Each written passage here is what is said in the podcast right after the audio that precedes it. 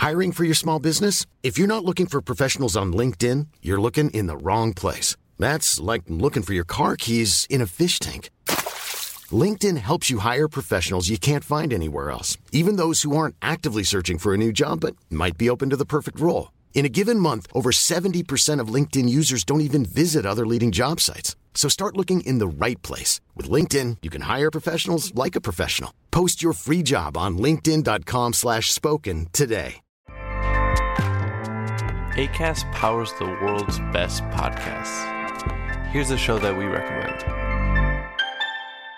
The Real Housewives is a guilty pleasure for most, but if you're looking to not feel guilty about that pleasure, tune in to Everything Iconic with me, Danny Pellegrino, where I break down all the messy moments and behind the scenes antics of Bravo's popular franchise. And on Everything Iconic, I also interview celebrity guests like Kelly Ripa, Keke Palmer, Drew Barrymore, Cameron Diaz, and more about their guilty pleasures, their past work, and so much more. So if you're pop culture obsessed and find yourself watching way too much reality TV like me, tune in to Everything Iconic with Danny Pellegrino wherever you listen to podcasts.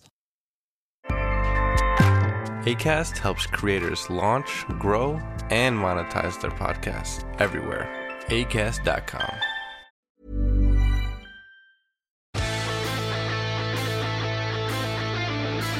No such thing as a media ban. We don't have a media ban. Ah, you do? No, we don't.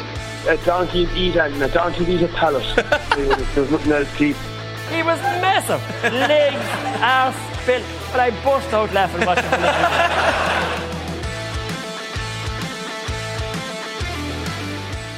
What a weekend of club county finals, lads. So, like, I mean, it was full of action, full of excitement. Loads of favourites beaten. Éire Óg were beaten, going for five in a row. Crossmaglen were beaten for the second year in a row. Corofin, the great Corofin were beaten. Road were beaten. St. Lomans, who were favourites, could only draw um, late on. So we've loads to get through today. But I suppose we've to start with the big news of the weekend, and that is the news that the McIntyres have made it to the next round of Ireland's fittest family. Like, I mean, this is just the showstopper of the whole weekend, Niall. Talk us through it. I'd say those county finals now are surely bigger than me jumping up on bales and carrying sandbags around the place. Bales of straw. I saw this leg. Um, I didn't see it all. I had to put children to bed, but uh, the bales of straw, you were jumping over them like a like a gazelle, and your your your poor father at sixty years of age, he was struggling to get back up that hill. Yeah, you- you'd think I was jumping over bales my whole life nearly, wouldn't you?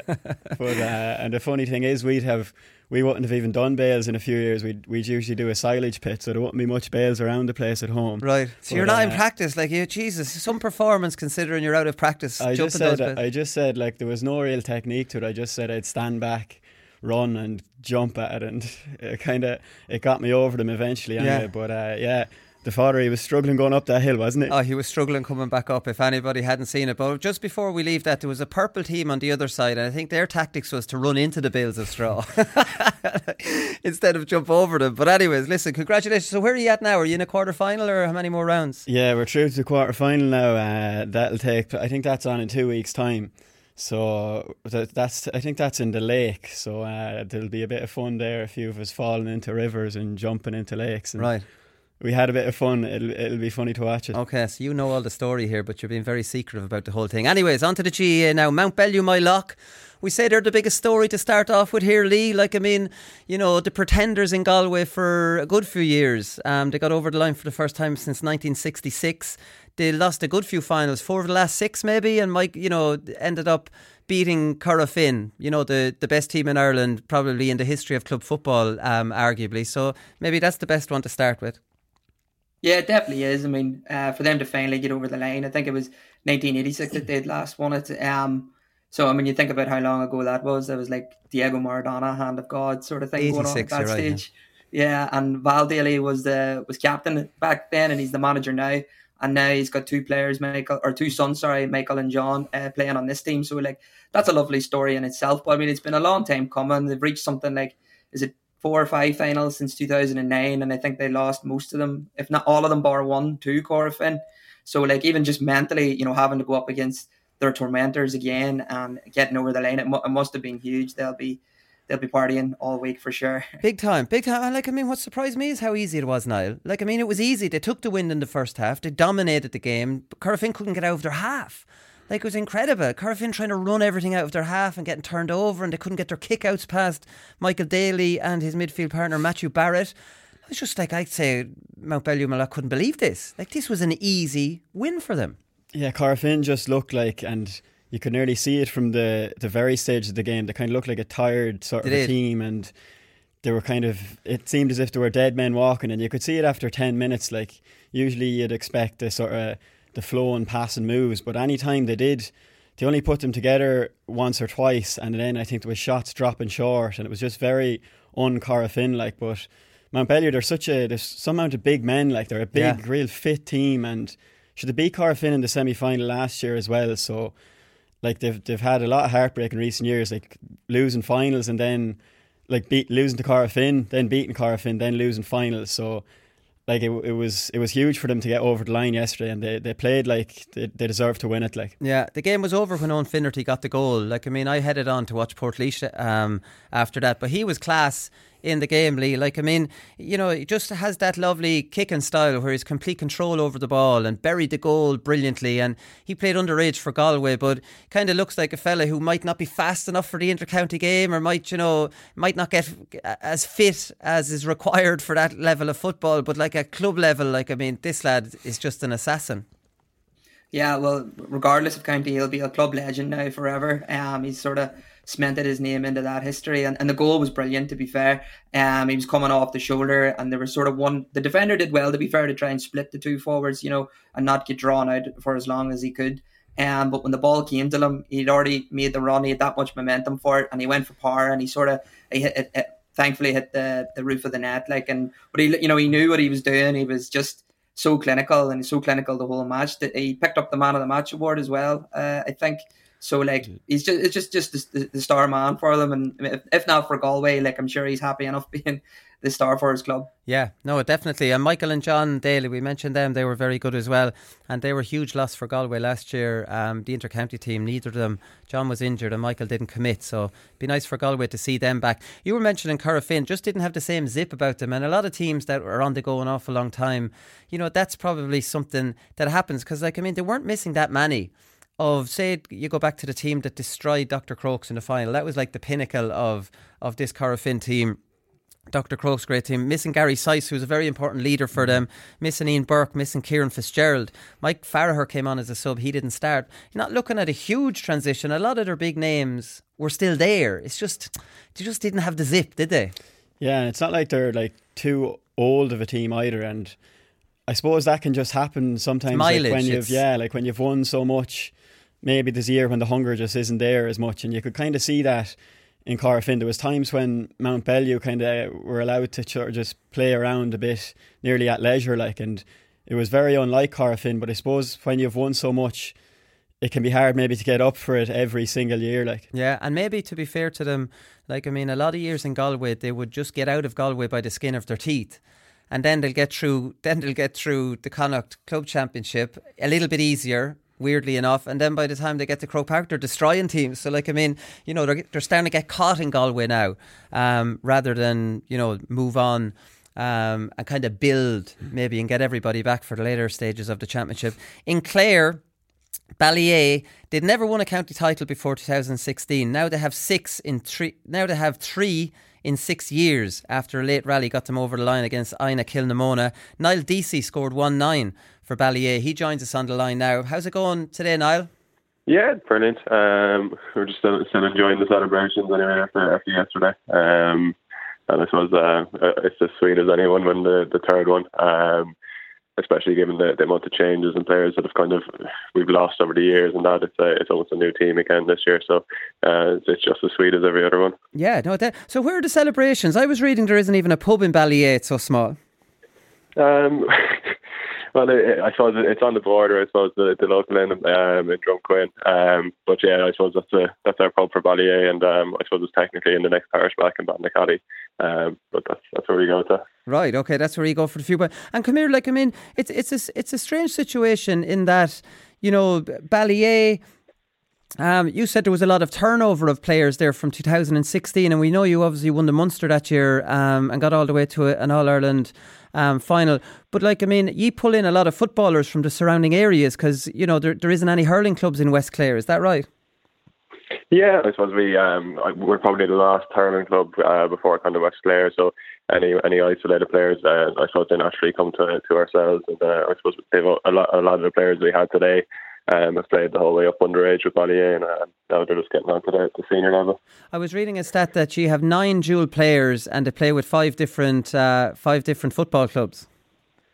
Yeah, it's um, it's a bit of a challenge for Robbie and lads to, to manage that, but um, with uh, with football clubs training every evening or, or whatever. But um, yeah, no, it works out. In fairness, um, it, I suppose we we've Lissycasey, we've Fort Clare, um, Coolmeen, um, and and Shannon Gaels as well. So there's a, a, good few different football clubs all pulling into to Ballyea. Yeah, and Inagh Kilnamona then would have the similar situation, pulling in other kind of football in clubs. I'm wondering, is there Inagh Kilnamona are very close to you? Is there a rivalry? Is there, would it, that be a big rivalry? Um, not really, to be honest. Like I, I know only formed say I think it was 15 years ago. So like, and we Ballyea would have been B underage a lot, and uh, they'd be they would have been in different divisions and that. So we wouldn't have actually played each other a huge pile. Um, right. Although we're two very similar clubs, um, kind of rural clubs, and have a lot of footballers and that playing for us. So um, we'd be very very similar. You're kind of blowing the myth that footballers can't play hurling. It's usually the other way around. Any hurler can play football. Yeah, um, it's, it's just the way we play in that. Like, um, I suppose once you have a bit of success, it's very easy to get footballers to come in and, and to do jobs that other lads don't want. Um, and it works for us in that, like, we might have a few lads that get all the scores, like, uh, um, but other lads, the, the footballers of the engines and that, um, they do an awful lot of the work behind the scenes and they're happy to do it once the team's successful. So it, it's just kind of worked out for us. I don't know whether there was any master plan there, but uh, it, it, seems to be working for us. So, so what I'm reading from that is you bring in a, you bring in five or six footballers to do all the dog tackling and, and donkey work, and then the hurlers kind of finish it off on the scoreboard. so everyone has their own roles. I suppose that's uh, it's kind of worked out of it. But come here, come here. Talk to us about the match because it was like I mean you were behind for most of the match. Your penalty got you back on level terms. That was the 51st minute. And then Inagh Kilnamona went two up and, you know, probably wasn't looking good for you then um, at that stage.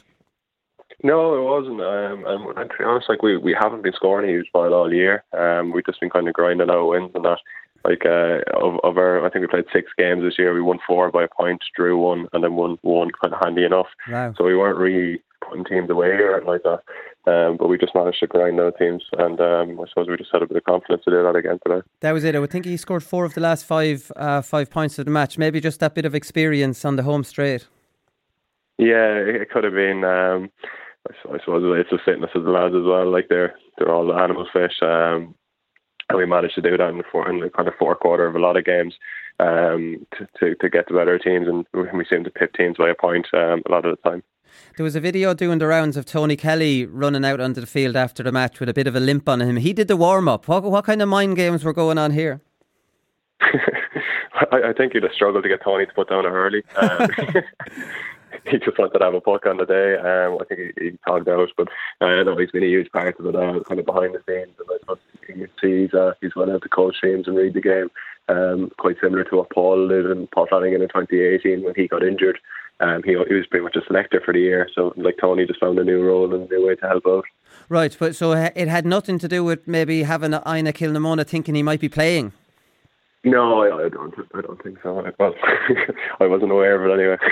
right. Okay. But it, like, geez, I mean, it's a huge win like without Tony? Because I know all the headlines when you do win, obviously because Tony's such an ex- exceptional player, arguably the best in the country. To do it without him, you know, it, it, must be huge for the club, you know, to be able to to to achieve that.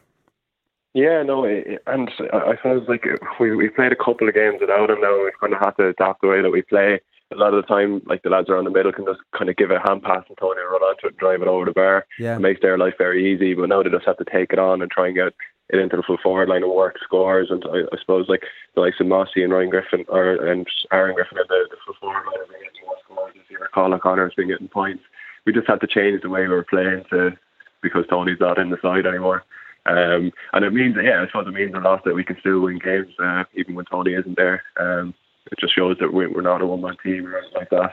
And it shows how important the rest of the lads are, to be honest. Yeah, I saw Anthony Daly um, given out in the examiner that the game was put back for 15 minutes. There was only one gate open or something like that, and Inagh Kilnamona stayed out in the field after their warm up, and you went into the stand. Did you go in and sit down and wait it out, or was it much of a disruption? Um, no, it wasn't any real disruption from our side of things. Like we just uh, we just went up back up to the stand and, and took ten minutes of a break.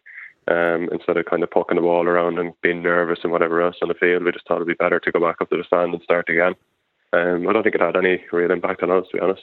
Right, right, okay. And come here, listen, you've been in with Clare for a couple of years now. Like, I mean, I, I yeah, maybe haven't been able to stamp, uh, uh, you know, a full time uh, starting position down, or how how has it gone? Because, like, you mean, you score very, very heavily on a regular basis for Ballyea. Yeah, no, I've actually left the panel um, since last year. Um, but I just can't do the training, to be honest. Um, I've had a lot of hamstring injuries over the years, and I just cannot train. Like, to be honest with Ballyea, if I train twice a week, I'll be doing well. Right. Um, that's, that's all I can do. And the week leading up to games, I might not train at all. Um, I suppose that's kind of where my hamstring injuries have kind of left me, and I, I just can't really do the training required with Clare, so I decided to pull away last year. Right, right. Sure. Obviously, playing for their club that's accepted, but you know, at intercounty level, you have to be, you, you know, you have to be training every single every single session. Oh yeah, like you don't really have any chance unless you're there every day and you're you're, able to do all this the sessions with GPS monitors and every other sort of thing that they have these days. Um, you can't really get away with doing any less. No, no, well, that's true. Are you, you, you, you, me and you have are both ex Parnell's players. You, you played. You, are, you, are you finished in Dublin? I'm not going to accuse you yeah, of being no. a being a big money transfer or anything like I'm always accused of. I know that was that was just a bit of crack for for a year when I was up there. Um, like 17 or 16 with us. Um, I just ended up playing with them in the in the league for a year, but uh, no, we're based back at home again now. I, I work for a company in Dublin, but um, I'm working kind of in Clare the, the whole time. So um, there's no plans to go back up again anyway. right. Okay. That, that, yeah, that was when you were living living in Dublin, and, and, like I mean, I was thinking maybe that you're still living in Dublin, and the hamstrings are getting you know uh, tight driving down from Dublin, but you're back in Clare. Like I mean, can you not fix these hamstring issues, or what are they telling you it's it's coming from? Um, to be honest, it's just the the con- repeated. Like I, I, I, I constantly strain them, um, and I've so many. I, I've done my left hamstring. I'd say more than ten times, and my right one, I'd say nearly the same. Um, I suppose just every time you do it, it gets worse and worse. Yeah. Um, I suppose I've gotten to the stage now where um, I don't know if there's any real solution to it. Are you building them up? Are you doing? Are you making them stronger? Like I, I had terrible trouble with my hamstrings as well. But looking back on it, I never probably did the work to make them stronger. Yeah, like I, I think what it probably comes down to is my own build. Like uh, my, my legs wouldn't be I, like I'm, I'm quite tall and have long legs, and then kind of have a, a bigger upper body, so it's very difficult for them to carry it. Um, right.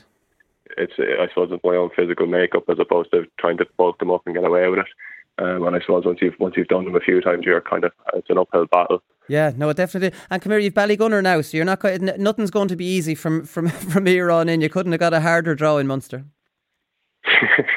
yeah, sure. That's that's always the same way with us. I suppose uh, we, we never take the easy route.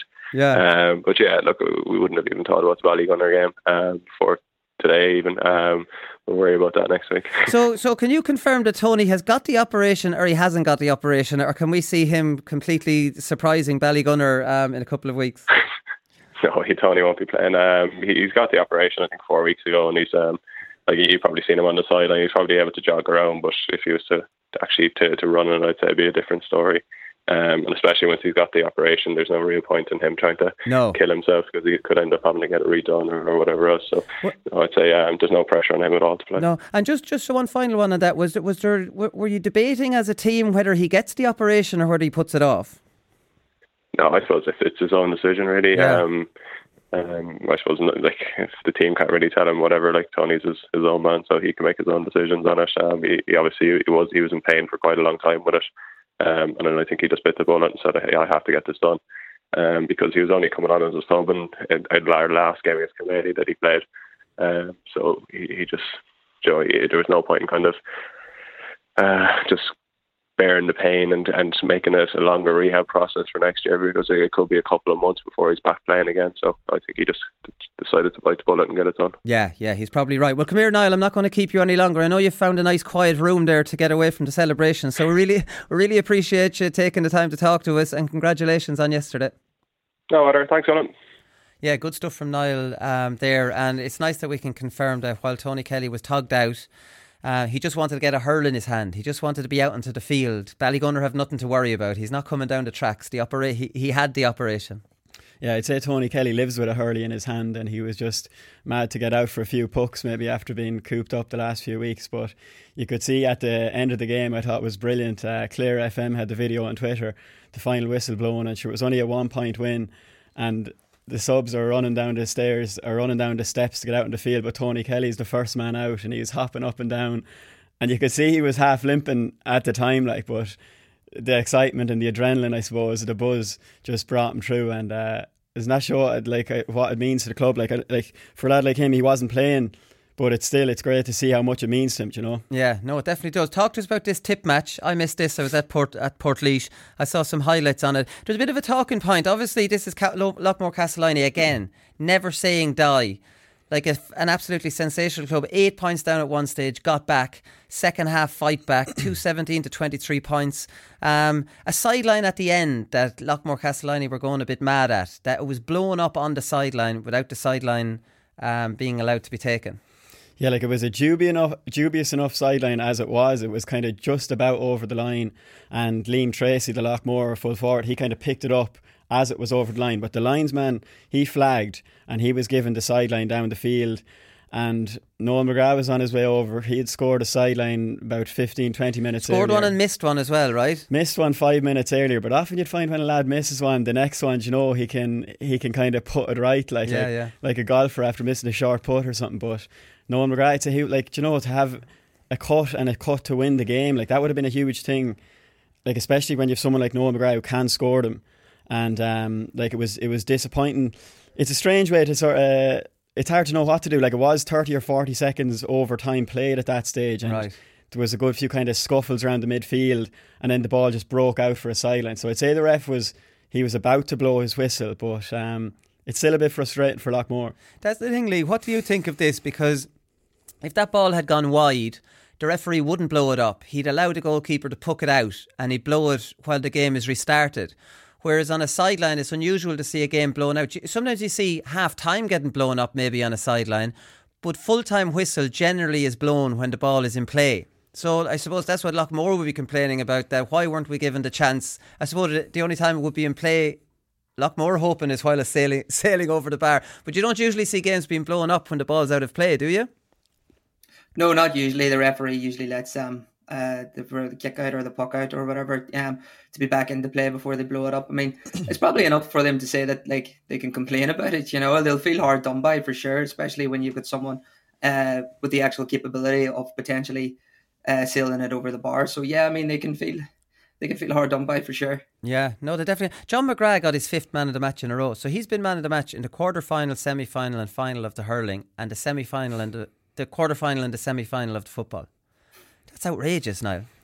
Like it, it's it's unbelievable, isn't it? Like, and I I was one And it's a fella who was struggling with tip this year, talking about making a statement that I'm not, I'm, I ain't gone anywhere. Yeah, there was lads saying we need to wrap John McGrath and Cotton One now after this and just let him let him bring it into Tipperary next year. But yeah, I put that stat up on uh, GAA Joe because and a lot of people were saying to give to give man of the matches for quarterfinals in Tipperary and but uh, I in the local paper, the Nenagh Guardian, they always give a man of the match, and it was John McGrath every single week, and he's the same then the hurling that was on RTÉ and the hurling on TG Caher, and uh, like he's just a man that's on fire at the moment. Like he's he kind of starts out corner forward, but like he pops up, he's winning dirty ball in his own half back line these days, and he's winning rucks, and then he's coming out, he's taking a shot at the goal, and he's just playing with so much confidence, like between the two codes, and uh, like you can see it when Loughmore are playing when the ball gets down to John McGrath, like the crowd the, and the team, the, the the whole thing, they kind of think that there's something coming here, like and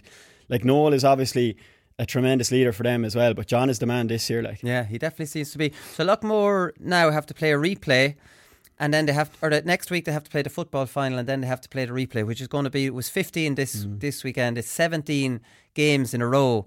Um, which is just sensational uh, and diff. Well, look, listen, it's enjoyable for them because they're big games. Lee, they wanted an extra week. Um, I don't think they're going to get it um, after the football final because I suppose if they lose that football final, you know the heartbreak of that, and then having to get back up for a for a game. I think they should be allowed the two the two week break. Uh, myself, what do you think, Lee? Yeah, I think so. I mean, it's only I was going to say it's only fair, but like it is a big ask on them, especially if they lose in the football final too. Um, that's that's a lot of games in consecutive weeks, you know, and, and a lot of like like you say, big games. So you got to get yourself, you got to recover quickly. You got to get yourself amped up again and, and mentally prepared and do everything else that needs to go into it. Uh, everything during the you know what it's like when a big game, like everything during the week and everything that day leads towards the match in terms of what you're eating, what you're thinking about it. Am I getting enough sleep? You know, it's it can become a bit obsessive. So seeing it all coming like consecutively and as fast as that, it, it is a big demand on on them. So yeah, I mean if they can afford to give them the extra week, they definitely should. It, it might impact on the Munster club, and I suppose if they'd lost this hurling match, they would only have a week to get over the football final, Niall. So it probably just works the opposite way around now. I was reading this morning that it's not going to overlap the Munster club. I think that must be four weeks away or right. something at so this do you stage. think they'll get it? Well, Frankie McGrath was saying in his post match interview, he said that, you know, after all that they've done and after all the games they've played, you know, they could do with a week off. And uh, I definitely wouldn't begrudge them a week no, off. I anyway. wonder are their bodies just used to playing every week and that the extra weekend might just throw them off sync altogether. Now, psychologically, mm. if they'd lose the football, but if they won the football, I think they might. What'd be the harm in bloody playing the next week? Because they're used to it, so used to it that a two week break now might be like, Jesus, what'll we do this weekend? It would be strange, wouldn't it? Because I'd say the training these days, like it's obviously very light. I'd say they're going in on a Tuesday, yeah, and like the buzz from last weekend's match is kind of still carrying them through. And like you, you, when you're coming in after a win, training is always like you know it's a bit of a buzz, and then you have another game coming, so they're not training. I'd say too hard. You know, Yeah. it's just match fitness keeping them going. And yeah, you would think the the extra like another week, a week without hurling or football, it'd be strange for them anyway, and Yeah. whether And they'd react the same way. Well, that's the thing. So if they were to lose the, the football final and then the two weeks to the hurling, they could go to Tuesday night and run the shite out of them and really annoy all the players. like I mean, because usually if you have two weeks, the Tuesday or Wednesday, you might give them a good hard session, you know, and that, that whole kind of, you know, uh, routine they have, Lee, would be completely ripped up. Yeah, well, they say like I mean, footballers are creatures of habit, aren't they? I mean, they, they, everyone tries to fall into a routine and, and, a, and a good one at that, um, to try and prepare themselves for matches. But I was just thinking, if, if they give them the break, does the man how does the management take advantage of that? Does it mean that the Tuesday session is they're suddenly doing sprints and stuff again, whilst before because their match fitness is obviously where it needs to be. Yeah. You know that that's where that it's just like like Niall said, tipping over or just keeping on top of that. So what would they do with that extra week? To be fair, I mean, do you, do you push them? I, I, I don't think they would because you're not going to get them much fitter now at this stage. Uh, what they do with the weekend off, they probably should still do something together just to keep that sort of uh, group mentality of like the Saturday or the Sunday is, is when we'll you know you know team is team time. Um, but it just won't have to be have the same pressures, which can be mentally fatiguing as well. But I, I see your point completely. Like I mean, it is habit, it is routine that fell into it, and it's working for them because look how far they've got clearly. So they're probably. Uh, it, it, it's something you could definitely blame it on if it doesn't work out. Well, this will be the hindsight thing, yeah. If they win, Yeah. it out of a two week break was great. If they lose, it'll be the the opposite. What about Dromore then, um, Lee? Like, I mean, they weren't in the conversation at the start of this year really at all, and now they've won it. Um, very convincingly, really. Like, I mean, they, they won the second half 10 3 to win it by those seven points. It was 5 all um, at half time. And now, look, I'm looking at their manager, Colm McCullagh, who obviously won All Ireland with uh, with Tyrone, definitely 2008. Well, he might have been on the panel in 2005. That they're a very young team, and he's talking about doing back to back. And it's like, Jesus, you know, this is, this is some turnaround. Yeah, I mean, Con McCullagh is a very ambitious fella. I was always a really big fan of his in Tyrone because in 2008, uh, Stevie O'Neill had retired the, the year before. Owen Mulligan was really out of form and out of favour. And like it was sort of like the Cillian O'Connor thing this year. Like, where's Mayo going to get their scores? It was very like that for Tyrone that going into that year. And he stood up and he was a real star that year. Um, He's a- so he's he's, a- a, hero in Dromore as well. He's an ex soccer player, though, was Isn't that whole the Yeah, story of yeah. him in, back then that he was the soccer player that gave it up to play GAA? That's exactly it. Yeah, so he played like a semi-professional in, in the Northern Irish League, but he, he gave it up to give the, the GAA a proper whack. And um, for Dromore, he'd won. He'd already won three titles as a player. And now he's won one as a manager. And straight away, he's talking about being like one of the first to retain a title. So like, he's just a hugely ambitious guy, and you gotta you gotta love it. But um, in the match itself, you know, uh, at halftime, Killalen were probably the more comfortable, uh, the more seasoned with the big games. Like Dromore were a little bit nervy. Uh, in the second half, though, they really came to life, and um, Niall Sludden sort of took to the front. and it was all about well, you take no surprises in guessing. And McNabb was one of the stars of the show. Uh, Emmett McNabb in this occasion, you know, he scored six points in the game. And when you think of Tyrone as a county, and you think of the firepower that they have, and like you know, Matty Donnelly, Dar McCurry, uh, Darragh Canavan, Cal McShane, Conor McKenna, these really big names in the forward line. Um, Emmett outscored all of them this year in the championship, you right. know, and he's only 23 years old. And I'd be very surprised if we didn't see him in the red and white of Tyrone in some capacity next year. Of course, that's up to him as well. But like you say, a very young team, and he's one of the people uh, leading that line he need he need to do a good good strength and conditioning program though. He is mm-hmm. he is light, isn't he? he? He's lovely left foot. And I actually thought in the last game because it was early in the game where he had a chance off his right and it was very obvious. You know these obvious left footers. He was kept trying to come back in on his left. I was like, geez, this this chap is a an old school thirteen that has no right. And then he scored a lovely point off his right in the second half. And I was wondering, Jesus, you know, like he, he has both feet. He he is a little bit light. He probably needs to bulk yeah. up a little bit. Yeah, well, I think Paul Donny, he was sort of like that last year. He came to the front, like he's, he's a skinny fella. I know he's very tall, um, and he looks a lot stronger this year. And he must have been doing his strength and conditioning stuff. But that is all stuff that you can work on, you know. And I mean, it, it's up to him, obviously. Um, uh, if he want, if he's going to put in that work, he's only 23, so he's still naturally growing and everything else, you know, becoming a man and that. So I, I, think you know he's got all the potential. He ticks all the boxes everywhere else, and just as from a Tyrone perspective, trying to take positives from it, you know, I, I I'd love to see him uh, involved, and he's one of. Uh, I seen this stat. It was so the under fourteen final in 2011 was Killaloe v Dromore, and seven players who were on that team for Dromore were playing last night as well, himself included. So it's good to see, you know, that they're retaining their youth and they're coming through, and, and this is them all uh, coming to the forefront now, and they've already got one senior uh, title in their back pocket. Jesus, seven on seven from the under fourteen team. Yeah. Jeez, that's yeah, some, that's that's some like I mean they, they say you get three from a minor team to play senior, you know, you're doing mm. well. Seven from an under 14 team. They're a very tight knit town, though, aren't they? Yeah, yeah. Um, they're very near Trillick, and Trillick would be very much the same. Um, just a little bit on the outskirts, not as near uh, civilization as like to say. they're madmen. Um, they're madmen in Dromore. Is that yeah. what you're trying to say? yeah, football's everything to them. Absolutely. You only well, like look who's like Ryan McMenamin's from there, like, and that, that sort of answers enough questions. He um that sort of mentality. You know, football is everything to them boys. Like and like Tiernan Sludden was definitely on that under fourteen panel as well. You know, and Niall just would have been a couple of years older.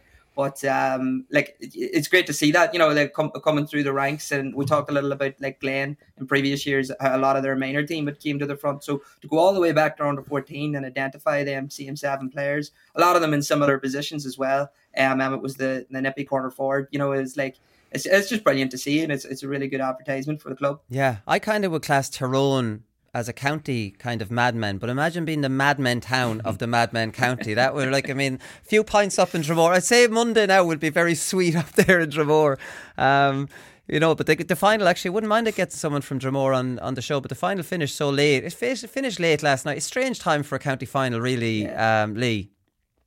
Yeah, it was. I mean, it was very late in the night. Uh, there was a lot of people there was just a lot of complaints about it because first of all there was the whole the ticket thing uh, they were charging people under 16 i think it was three pound for for kids to to play. When they weren't charging them you know throughout the championship uh, Ricey was talking at half time uh, you know he was there doing a bit of punditry and he, he was mentioning it was the first thing he mentioned just about how like uh, the Tyrone GAA board and the GAA in general trying to like sort of turn it into capitalism and all this kind of thing and and turn it into money. So people people were annoyed about that. And then it was it turned out as well that TG Ceathair did want to air the match. Yeah. They didn't want them to because they'd lose out, you know, on on the cash. Because I had to pay for it as well. Like so they've got my money anyway. But um and then just the, the charging underage, I think, is what really uh, rifled a few people. And then I think the time period, like the fact that it was on so late, was so that it wouldn't clash with any um the other matches. You know, they were really thinking ahead of that, but they just weren't thinking of like like all you know club final day, like it's a day celebration thing. You know, the match is on early enough, and then you you really enjoy your evening and your night. But listen, they'll they'll make up for it. You know, there'll be no shortage of of celebrations all day today, tomorrow, and the rest of the week. Yeah, no, I'm sure. I'm sure there will. Kilmacud Crokes and the Fianna gave us great entertainment on on Saturday night. I was delighted. Um, I sat down to watch this one. Like, I mean, Jesus, Donal Burke scores a goal in the second, fifty first minute, putting the Fianna nine points ahead, and they've been the better team right up until then and they'd never won it. And then they, then they started to shit themselves. And you give Kilmacud Crokes a bit of credit for coming back. But even in the comeback, so they're nine points down. they managed. Ronan Hayes managed to blast a penalty wide. And then, not long after that, a very, very routine uh, point off his left hand side went wide, and he screamed, you know, whatever he Mm. screamed to the crowd. And I was like, I, in, like I was saying, "Jeez, that poor chap, his head's gone now, and you know he's going to be the villain, and he's the intercounty player." And incredibly, they ended up getting a goal. Um, the midfielder Oshin Oisín O'Rourke. Oisín O'Rourke got it. Got it. Um, the Na Fianna player tried to actually trip up the trip up the Kilmacud Crokes in the, setting it up the corner back. I think it was.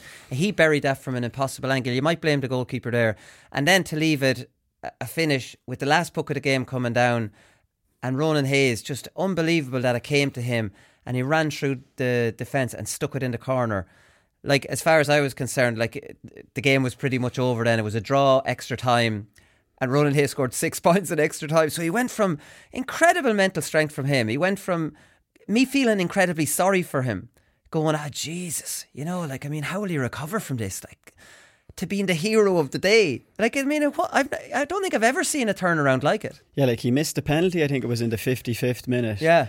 and like it, it was a go- it was nearly high and it was wide as well. Like it wasn't a great strike. And No. then two or three minutes later, the ball comes down to him. He was one on one with his man, and you're thinking there's a goal on here. And he missed. He tried to rise the ball, and he missed it twice. He eventually got it in his hand and hit it wide, like from about from about thirty yards. And you're thinking like Ron Hayes is like his head is completely gone. And at that point, he should have been trying to work a goal. I thought. Like, Yeah, why was he even going for the point then? There You were know? four or five down at that stage, I'd Yeah. say. Yeah. So he was, he was str- like he was struggling, and he, I could see him. He looked up at the sky, and he was like, and you're thinking this isn't going to be his night, like.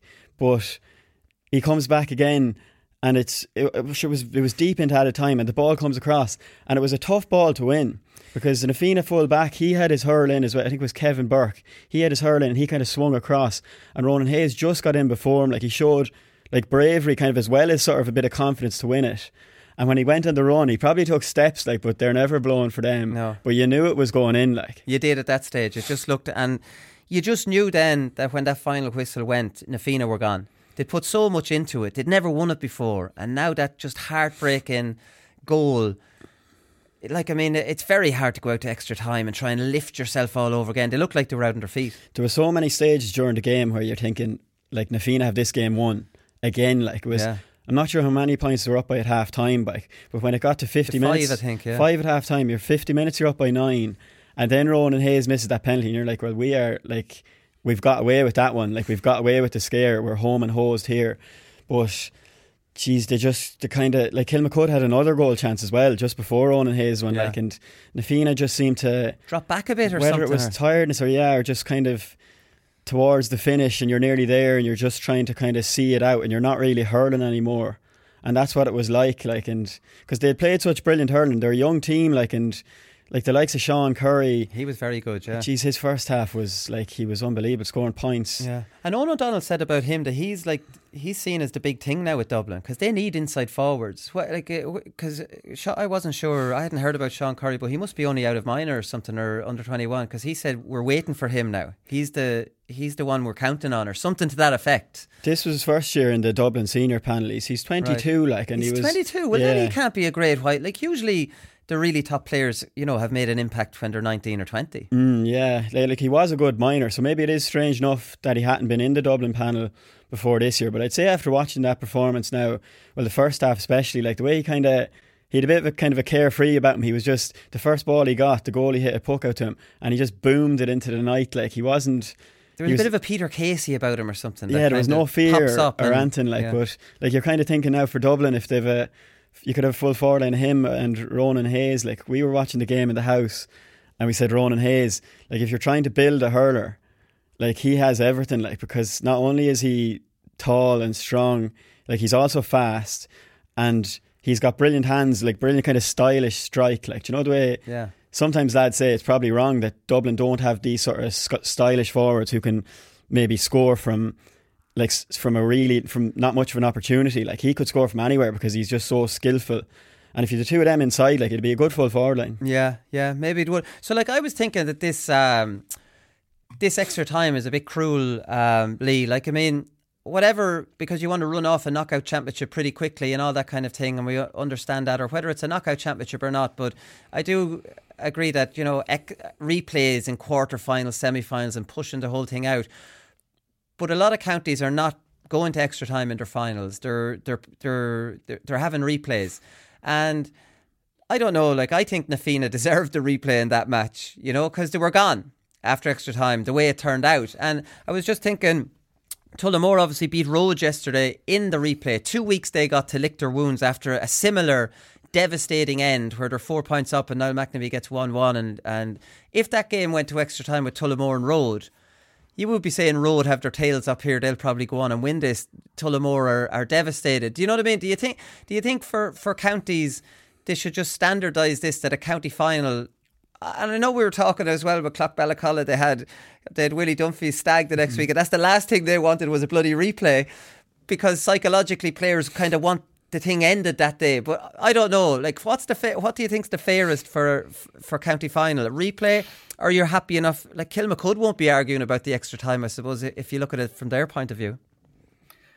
Yeah, no, I mean, I think I think I have to disagree with you. I, am a I'm a fan of the extra time. Like, I mean, it's a big ask. I understand that completely, and I know we're saying that like so with Ronan Hayes in that situation, you know, uh, the pendulum of momentum completely uh, started to swing towards uh, Kilmacud Crokes, and Fianna maybe they couldn't recover from that. But like, I wouldn't say that that's unfair that that happened. You know, I mean, you got to look at if you look at it really harshly, the fact we you know like from a from a neutral's point of view you sort of want to see Na Fianna do it you know because it's the first time and stuff and you, you love to be a part of that story but like if they conceded a goal that late in the game like it's still on them you know we shouldn't reward them with like an extra two weeks to lick their wounds and then come back again for it you know they, they just have to deal with the consequences there and then uh Kilmacud Crokes, they, they had the momentum, and then it, that was that would have been much the same situation with Rhode and Tullamore. Uh, Niall McNamee's goal uh, went in, and then their tails would have been up, and you, well, you imagine they would have pushed on. But you know, it's not guaranteed either. You know, it's uh, a lot of great finals or uh, go to extra time, and both teams um get a little something from it as well. Like Dungannon Clarkes, you know, they wouldn't have finished the game last year if we had to keep uh, to, uh, going to replay after every game yeah. that they're involved in. But um, I don't know. I just think it's still it's still on the day, and then you got to put it due to preparation as well. Like if the teams know beforehand that there's extra time, and you got to be preparing for that. You know, uh, whether that's to do with your conditioning or just psychologically, even talking about the possibility of that, so it doesn't catch you cold when it does happen. Like you know, soccer teams when they're preparing for finals or in international tournaments and stuff, they always practice penalties. You know, they don't go into the game looking for it to go to penalties by no means, but they know that it's a possibility, so they practice it on the change in the ground and you know get their heads around it beforehand. So extra time, I mean, it's harsh, but I, I still think it's maybe the fair of the two. What do you think, Niall? Like, I mean, I, am not arguing for an abolishment of extra time. I just think in finals, you know, something like that. I do it. I do it. Maybe I'm being influenced a little bit by feeling bad for Na Fianna, who had been so good, you know, in that game. But uh, generally, the smash and grab team towards the end of a game, they get the, they have the, the momentum then, and you know, for extra time where it, you know is that fair? It's not like we're. I don't want to sound like we're rewarding Na Fianna. You just have a policy that, regardless of who comes back late, even if it's is Na Fianna, that the policy is a replay, and the county board get an extra payday. I suppose it can maybe it can be a bit fu- frustrating for players, the, the, few players who do want it um, ended on the day. I don't know. Most counties have the replay policy, um, really, don't they? Like it should probably be a uniform sort of a thing, I'd say, like because for Na Fianna, they're probably looking over at say someone like uh, and Tipperary yesterday has gone to a replay. Yeah, like in Tipperary, and that's gone to a replay, and they're like, well, like why is it not a why is it a replay there, and we're not getting a replay? Like it's probably it should be like the the same in in every county, I'd say, but um, yeah, it is it is a tough one. Like it's just it, it's kind of Na Fianna. Like I know. Like there were dead men walking, weren't they? Like you just knew, you knew gone. it was gone. Like and yeah, it was just so heartbreaking to throw away the nine points. And like I mean, then like we're saying, Tullamore beat Rhode. And they got the two weeks to to get over it. They won another 20 uh, county title on the Thursday before it. That probably gave them a good mm. distraction, you know, and now they've confidence back after winning that. And they destroyed uh, Rhode yesterday. Rhode only scored, they only had two scores. Um, Anton O'Sullivan scored 1 1. That was a, a, stoppage time consolation penalty. Mm. And Rory McNamee scored scored three points. So a really, really convincing um, win for Tullamore, you know. So maybe that balance of power might be slightly shifting. Like Niall McNamee, who's the hero, didn't didn't get a score. Like talk about learning from from the the, the first day now. Yeah, exactly. Like they obviously like they would have been so sickened the way that first game ended, like because they probably should have just known to sort of stick with Niall McNamee. We talked about that goal. There was kind of poor defending involved in conceding it, like and um, like fair play to Tullamore. People would have probably thought coming into this game like that they they're kind of the underdogs and they've had their chance now, and like you'd nearly compare Rhode to Kilkenny back in the day whenever it went to a replay.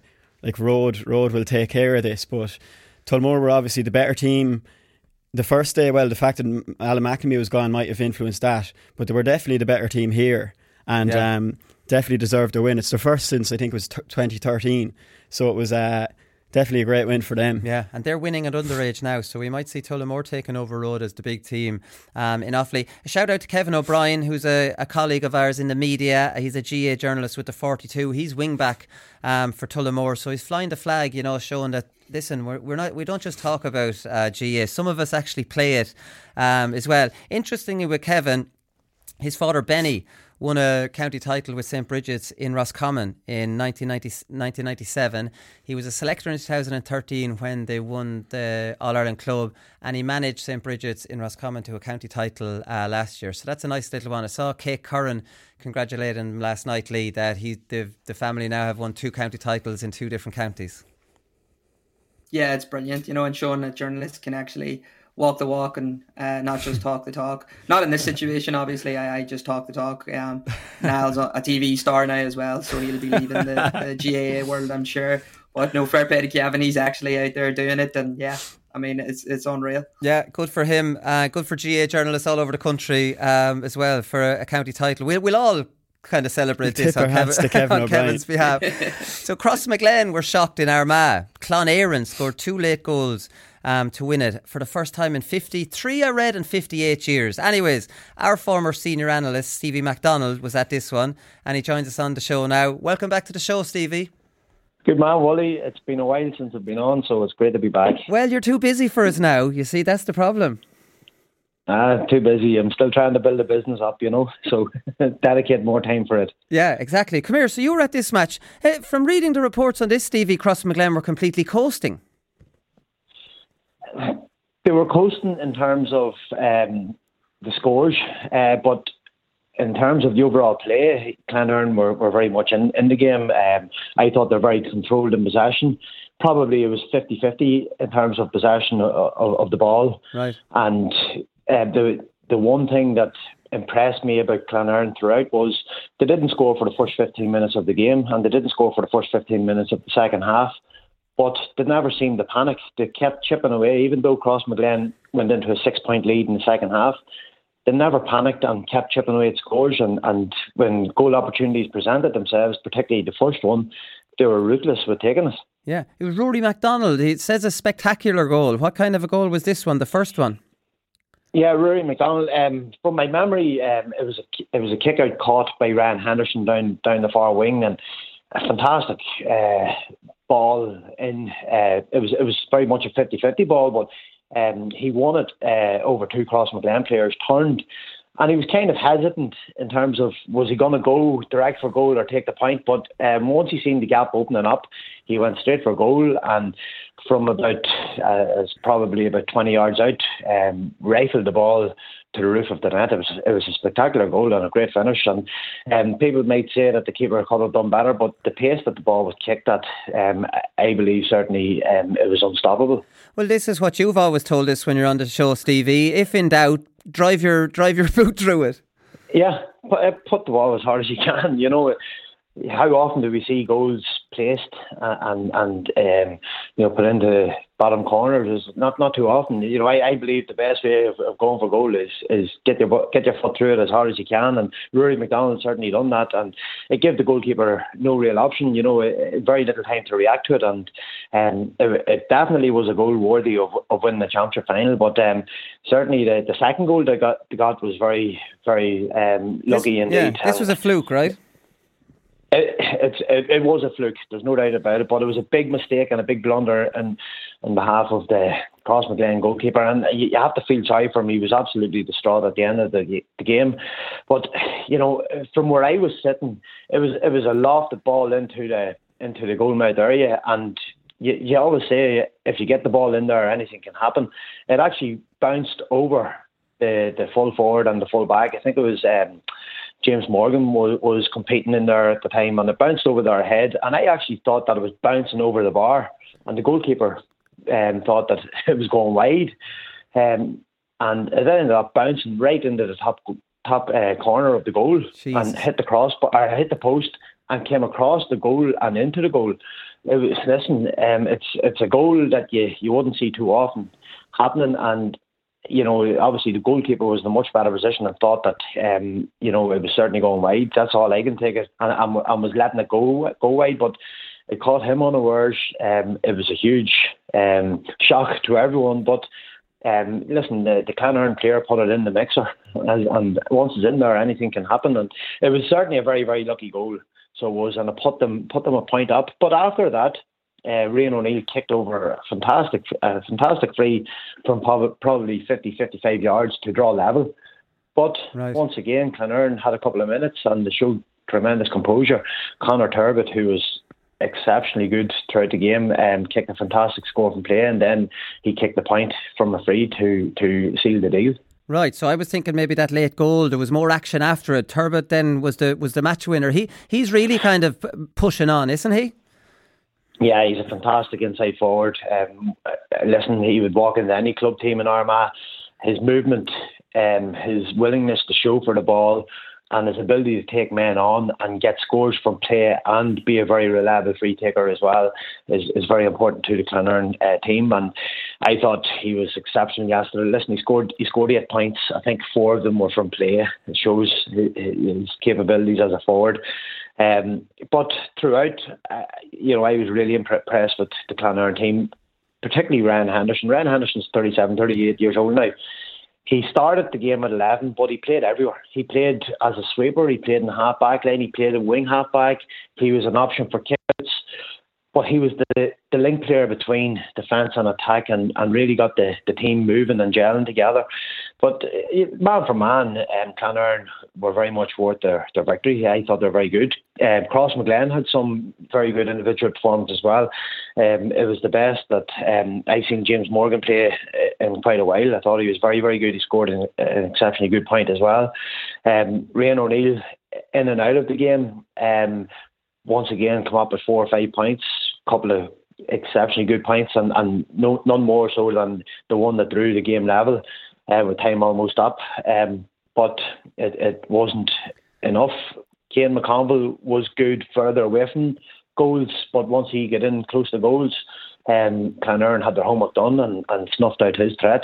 So, um, you know, overall, um, if you're a Clann Éireann supporter, you'd be very, very happy with how your team performed. I thought the, even even in the first 15 minutes of the game, you you would think that they would be very jittery and nervous, but they were very composed on the ball and didn't let the occasion get to them, even though they didn't score in that period. Yeah, I was. I thought you were going to say if you're a Clann Éireann supporter, you'd be very, very tipsy right now by the time this uh, this show well, this show goes out. I, I, I, wouldn't. I wouldn't think it'd be tipsy at all. Very gone, drunk. past tipsy. Where, where, Stevie? Where have they come from? I, I have to hold my hands up and say I don't know anything about Clann Éireann. Like they beat Ballymacnab in the semi final. Now Crossmaglen. Like, uh, uh, is is this been completely out of left field, or have you been expecting these to make a no. breakthrough?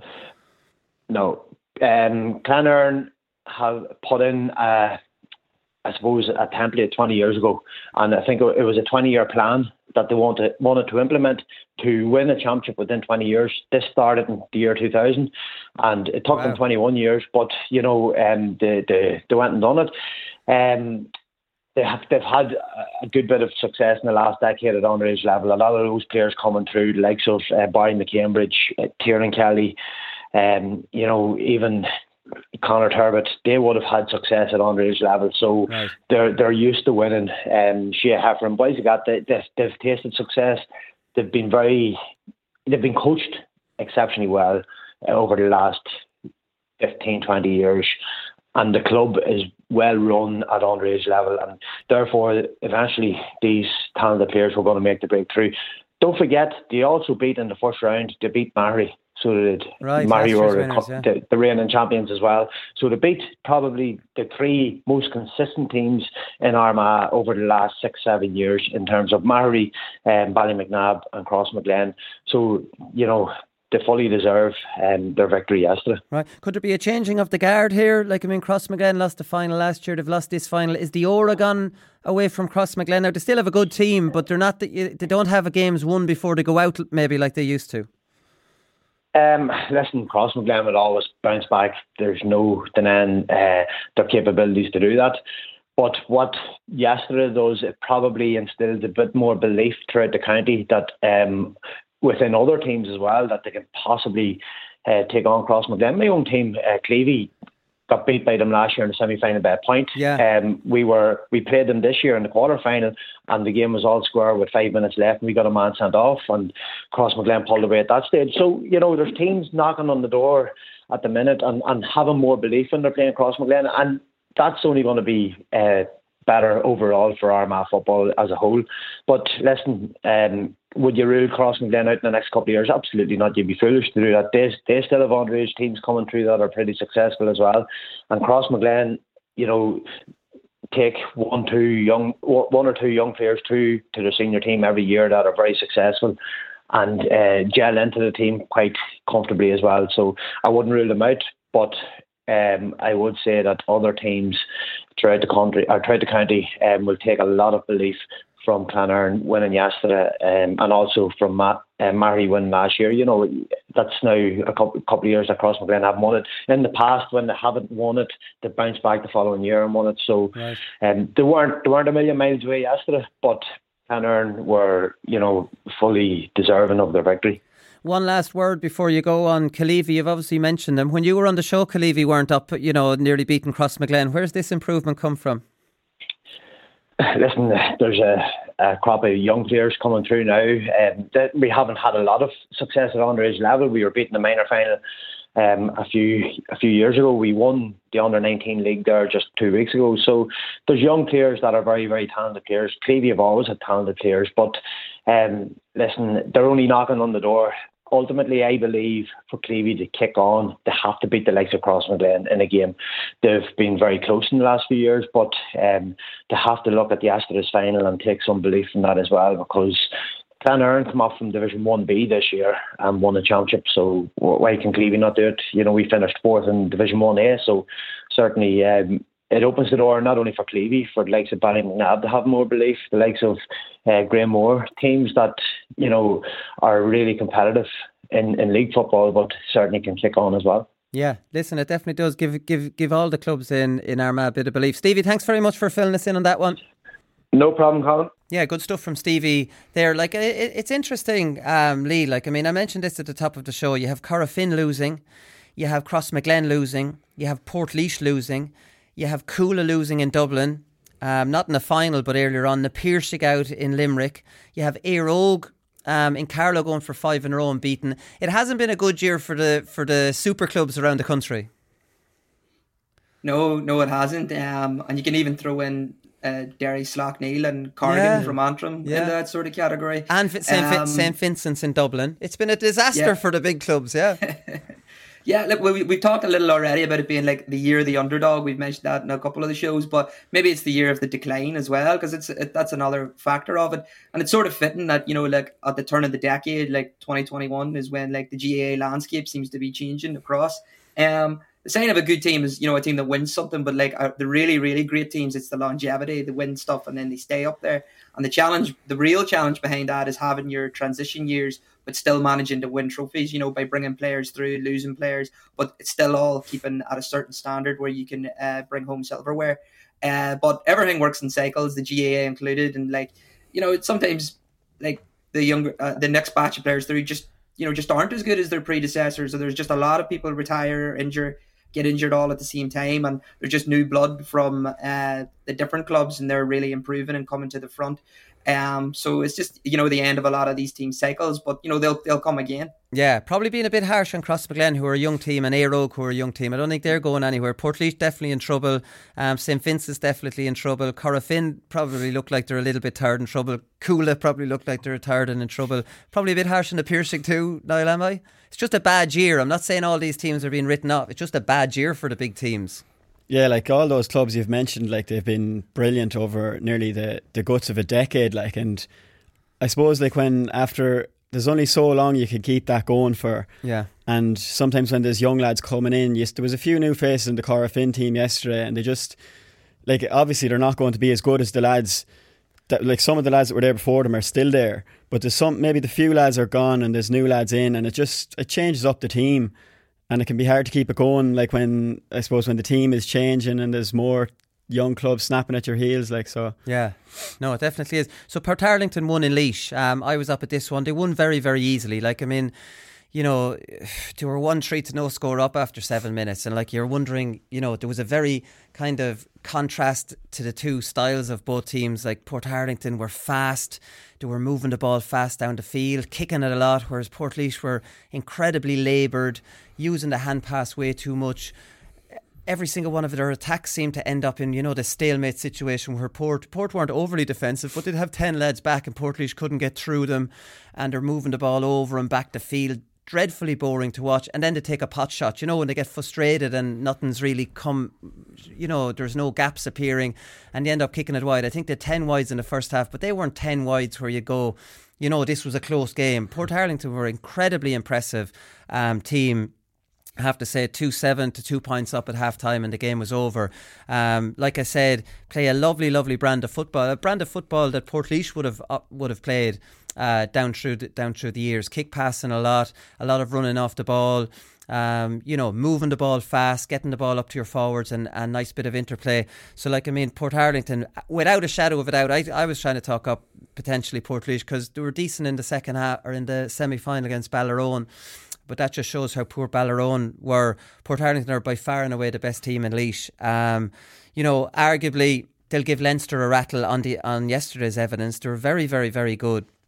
Um, their manager Martin Murphy, um, incidentally, that's his fourth county title. So he has two with Portarlington. Port Harlington are like Clock Clackballacalla in Laois. Last year's delayed finals. So they've won they won one 13 weeks ago and now they've won another one. Um, it's not easy to do it back to back. Only Portlaoise have been you know able to do that in recent years. But Martin Murphy, that's his fourth county title in Laois and it's his third one to beat Portlaoise in. So they won it in 2005 um, against Portlaoise and Strat with Stradbally when they would have been really, really strong underdogs because Portlaoise were in the All Ireland Club final that same year and they stopped Portlaoise doing 10 in a row in 2016. So Portlaoise don't like Martin Murphy very much, but I have to say he gets his teams playing playing very, very, I think he's an, an Offaly man from Gracefield or somewhere like that. He has Portarlington playing great stuff and they have good players in the right positions. You know, Robbie Piggott, centre back, Paddy O'Sullivan, who was outstanding at moving the ball fast um, yesterday, a good mobile midfield and their full forward line, you know, is very good as well. So, like, I mean, a very, very good team um, very impressive. Very disappointed from Portlaoise's point of view, um, the way they played. But unfortunately, from Portlaoise point of view, there's new kids on the block, Lee, and we just have to suck it up. We've dished out a good few hammerings in county finals, and we have to just take the bitter pill of being on the receiving end of it. We're not used to it, and it was a weird match to watch. But look, that's that's the way it is. Yeah, that's it. I mean. Uh you were sort of building them up last week, and then just before we talked about Laois last week, we were talking about Tyrone and siege mentality and making everyone, uh, you know, trying to make everyone out against you and stuff. So I reckon there was maybe pictures of you up in the changing rooms, all the quotes from the GAR, and throw a dartboard maybe next to it, and they used that as as fuel. But um, no, I mean it was fantastic. There was, from their point of view, uh, to win two titles and what was it like thirteen weeks just because of the delayed 2020 season. Yeah. Um, and then I think they won a league. They pick up a league in between that as well. So I mean, what you know, a, a roller not even a roller coaster. I mean, because it's all upwards. You know, they're just loving it. Uh, this last couple of months, and then I did we sort of talking off air. I uh, read about it. This is actually the second time that they've won two championships in a calendar year. Uh, they won the delayed 1954 title and uh, along, and then a couple of months later won the 1955 title as well. So to be a team to actually do this really unusual thing twice uh, that must be must be unheard of. Yeah, definitely. And I, I mentioned a good few of the Portarlington players. Colin Murphy, obviously, who's a uh, full forward, corner forward. Um, he's playing his brother David Murphy, who I would have played with with Laois a long time ago. He's up 36, 30, probably 37 now. And they have uh, Jake Foster, who's only a small little fella, and he's he doesn't he hasn't played with Laois seniors. But Jesus, like we are talking about uh, Emmett McNabb, you know, he's a, a very very good scorer and he's a flyer and he's a disaster to mark. So and they have a coffee at centre forward who's a who's a lovely player as well. Like I said, just play a lovely brand of football and are a very good team. So when they won, obviously their first county title in about twenty years. Um, 13 weeks ago, they obviously couldn't go into a, a Leinster club. Um, I was texting a few different lads, and there is a big tradition in Laois that whoever wins in Laois, the whole county row behind them. And I'd have no problem rowing behind Portarlington after watching them yesterday. They were they were outstanding, and I think they can give it to anyone in Leinster. I'm really really impressed with them now. So they play the Westmeath champions in two weeks' time. Westmeath final obviously went to a replay. I think they have that that at home, and then they have the Dublin champions at home. So look, um, we'll see how they go. Maybe I'm overrating them from a poor Laois championship. I don't know. We'll know soon enough, I suppose, Niall, when when they get into that Leinster. I was just feeling a bit sorry for you yesterday, Willie. I was following the scores on this, and sure, I knew you were at the game, and you could have been watching a Tipperary hurling final that was going all the way at the same time. So, uh, but yeah, after all you've said there, I have to say I'm looking forward to watching Portarlington the kind of the mix of the youth and the bit of experience as well, and playing with a bit of pace and a bit of kind of adventure too, which is uh, which is exciting. So it'll be it'll be interesting to see how they how they go, and hopefully they, they fly the flag for Laois. I was walking out um, with Mannix yesterday and Itzy and, and Arya, and we were walking across. I think it was about I well, I was up the far end, and I wanted to walk out. There was about fifty four minutes gone, and I said I'll see out the last few minutes down at the very end and be able to get out the gate uh, straight away. And I was walking past the Portarlington subs, and you know, there was a sideline ball went over that they were contesting. And he says, ah, you know, they were giving out, that's a port ball, just as well it's not close or something, you know, kind of half jeering. And I was like, like I, I, will be mentioning this. If if you're in a Port dressing room, you'd be definitely saying this if they play them play them next year. But look, uh, congratulations to Portarlington. I mentioned that they played the Westmeath champions, and that's gone to a replay. Um, so they'll have to play the replay next week and then play Portarlington um, the following week. Dessie Dolan came back 42. So he retired in 2019 after the loss in the Leinster club to um, to Ballyboden.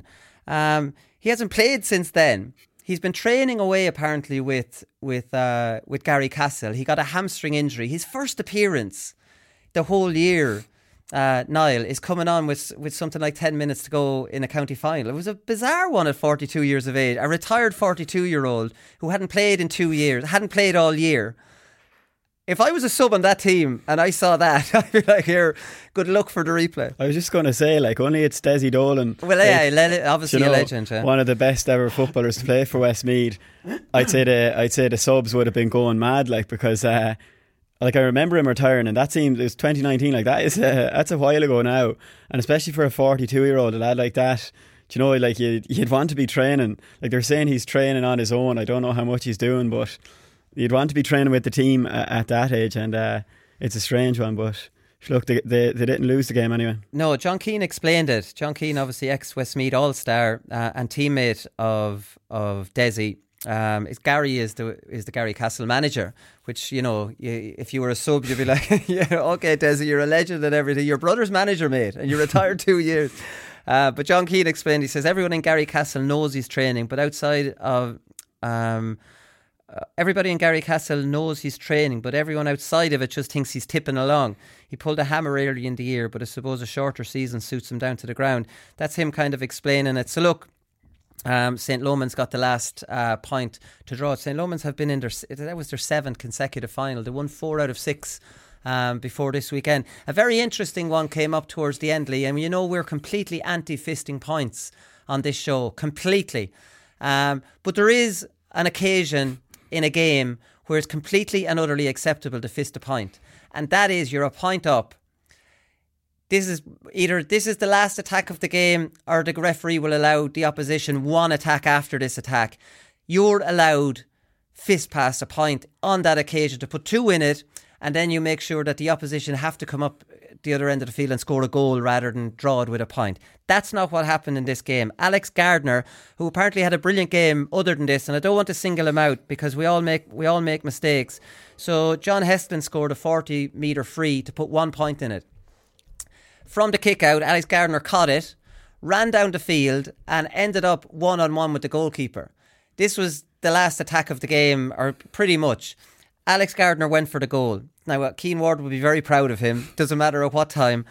But Had Alex Gardner hand passed that point that over the bar, Loman's got one more attack. As it happens, the goalkeeper, uh, Jason Daly, made the save, kept one in it. Loman's got a little lift. Lomans went up the field and John Heslin equalised. You have to fist that over the bar, Lee. Yeah, I mean, well, you live and die by these decisions, don't you? Because if it had hit the net, you know, he'd have been the hero on the day, and we'd be sitting here talking about, you know, why you always have to put it in the net and be brave and going for goal, and fortune favors the brave, and every other cliche that you can think of. But uh, I mean, like a part of me, a big part of me still respects him in that situation because I just, you know, I don't have that in me to be in that situation right at the end of the game, bowing down on goal, knowing rightly that the, the easy option is also the correct option. But if I gamble here, like I've escalated or catapulted us, you know, um, to the trophy, and I was really brave in doing so, and definitely naming the back pages. Uh, he would have been full of confidence as well. I think he'd scored four points. Only one of them was from free, so three from play. Um, and yeah, but you know the keeper made the save, and, and fair play to him on that. But he, he made the wrong decision. You got to just fist it over the uh, over the bar at that situation. And one of the, it's one of the very few situations that, or if you're at a really weird sort of angle. But um, in in that situation, yeah, he just he had to do it. And um, it'd be interesting to see uh, in the replay then if uh, he's in a similar situation what he goes for. Yeah, I think you have to fist the ball because you know, like I mean, it's very very there are freak occasions where the opposition will go up and score a goal, but like I mean that happens maybe one time out of a hundred. Like the, the the right thing to do here is fist that ball over the bar, put huge pressure on the kick out, you know, and and just close the game out, and that's it. John Keane defended him again. I don't want to be too hard on Alex, who was very good in the match again. Like like I said, he said we always tell Alex to go for a goal when it's on. Without him, we wouldn't be here. You know that he'd he'd played so well.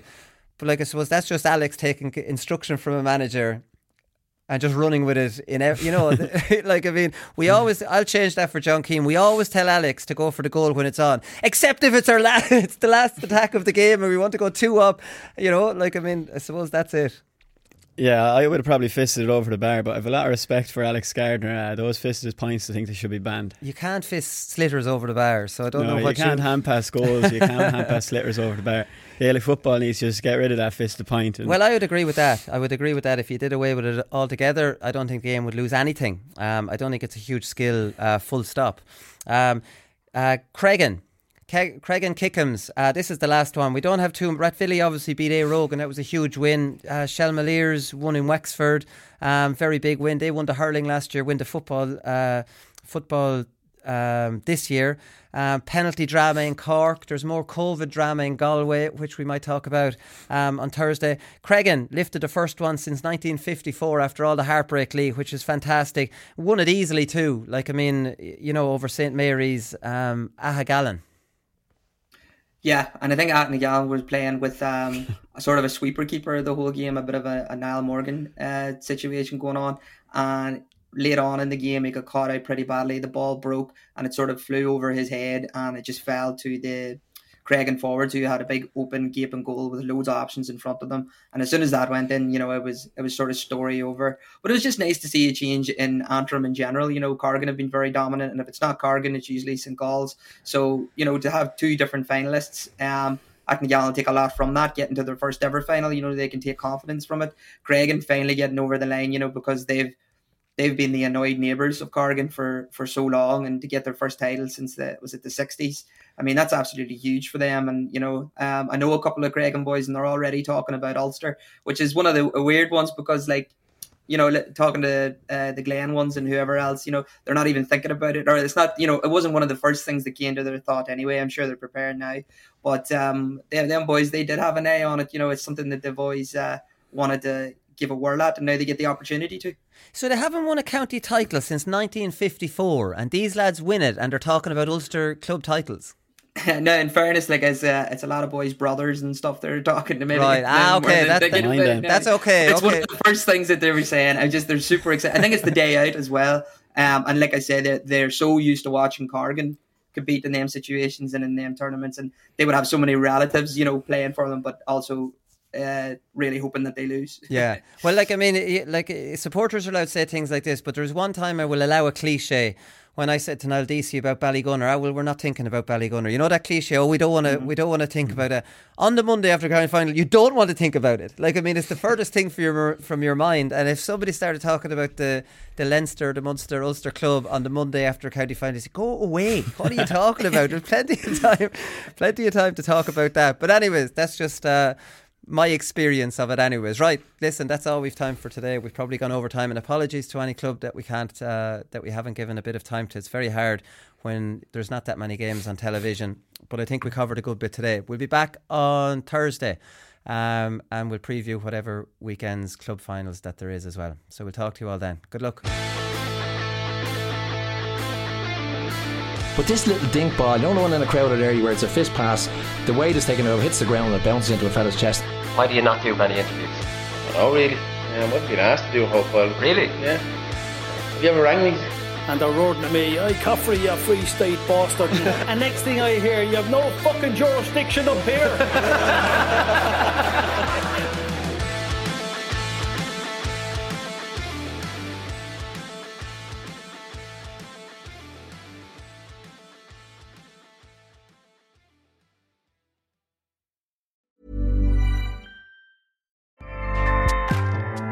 ACAST powers the world's best podcasts. Here's a show that we recommend. The Real Housewives is a guilty pleasure for most, but if you're looking to not feel guilty about that pleasure, tune in to Everything Iconic with me, Danny Pellegrino, where I break down all the messy moments and behind the scenes antics of Bravo's popular franchise. And on Everything Iconic, I also interview celebrity guests like Kelly Ripa, Keke Palmer, Drew Barrymore, Cameron Diaz, and more about their guilty pleasures, their past work, and so much more. So if you're pop culture obsessed and find yourself watching way too much reality TV like me, tune in to Everything Iconic with Danny Pellegrino wherever you listen to podcasts. ACAST helps creators launch, grow, and monetize their podcasts everywhere. ACAST.com.